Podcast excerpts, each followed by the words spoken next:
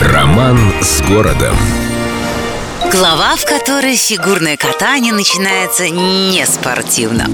Знающие люди уверенно утверждают, что наше любимое, здоровое, подтянутое и накачанное слово «спорт» происходит от латинского «диспортаре», что в переводе значит «развлечение».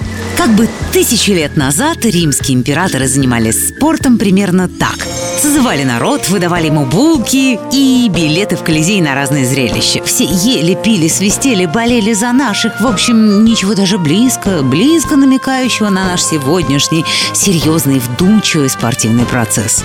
Вот и давным-давно в Петербурге спорт начинался не как быстрее, выше, сильнее, а как развлечение для среднего класса.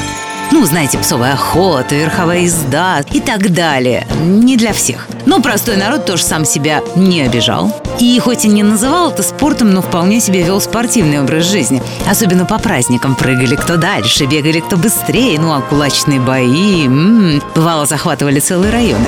В общем, наши люди всегда так или иначе спорт уважали. Потому что это здорово, забавно, а местами даже и красиво. В 1865 году в Юсуповском саду у Садовой открылся первый общественный каток.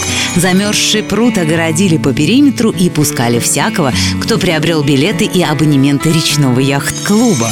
На льду проходили маскарады, празднование Рождества, фейерверки. Сезон продолжался 100 дней, и каток у петербуржцев пользовался очень большим успехом. Играла музыка, пары неспешно фланировали по кругу. Словом, то, что позже станет прославленным на весь мир фигурным катанием, смотрелось чинно, благородно, но, откровенно говоря, вообще не спортивно. С любовью к Петербургу. Эльдо радио.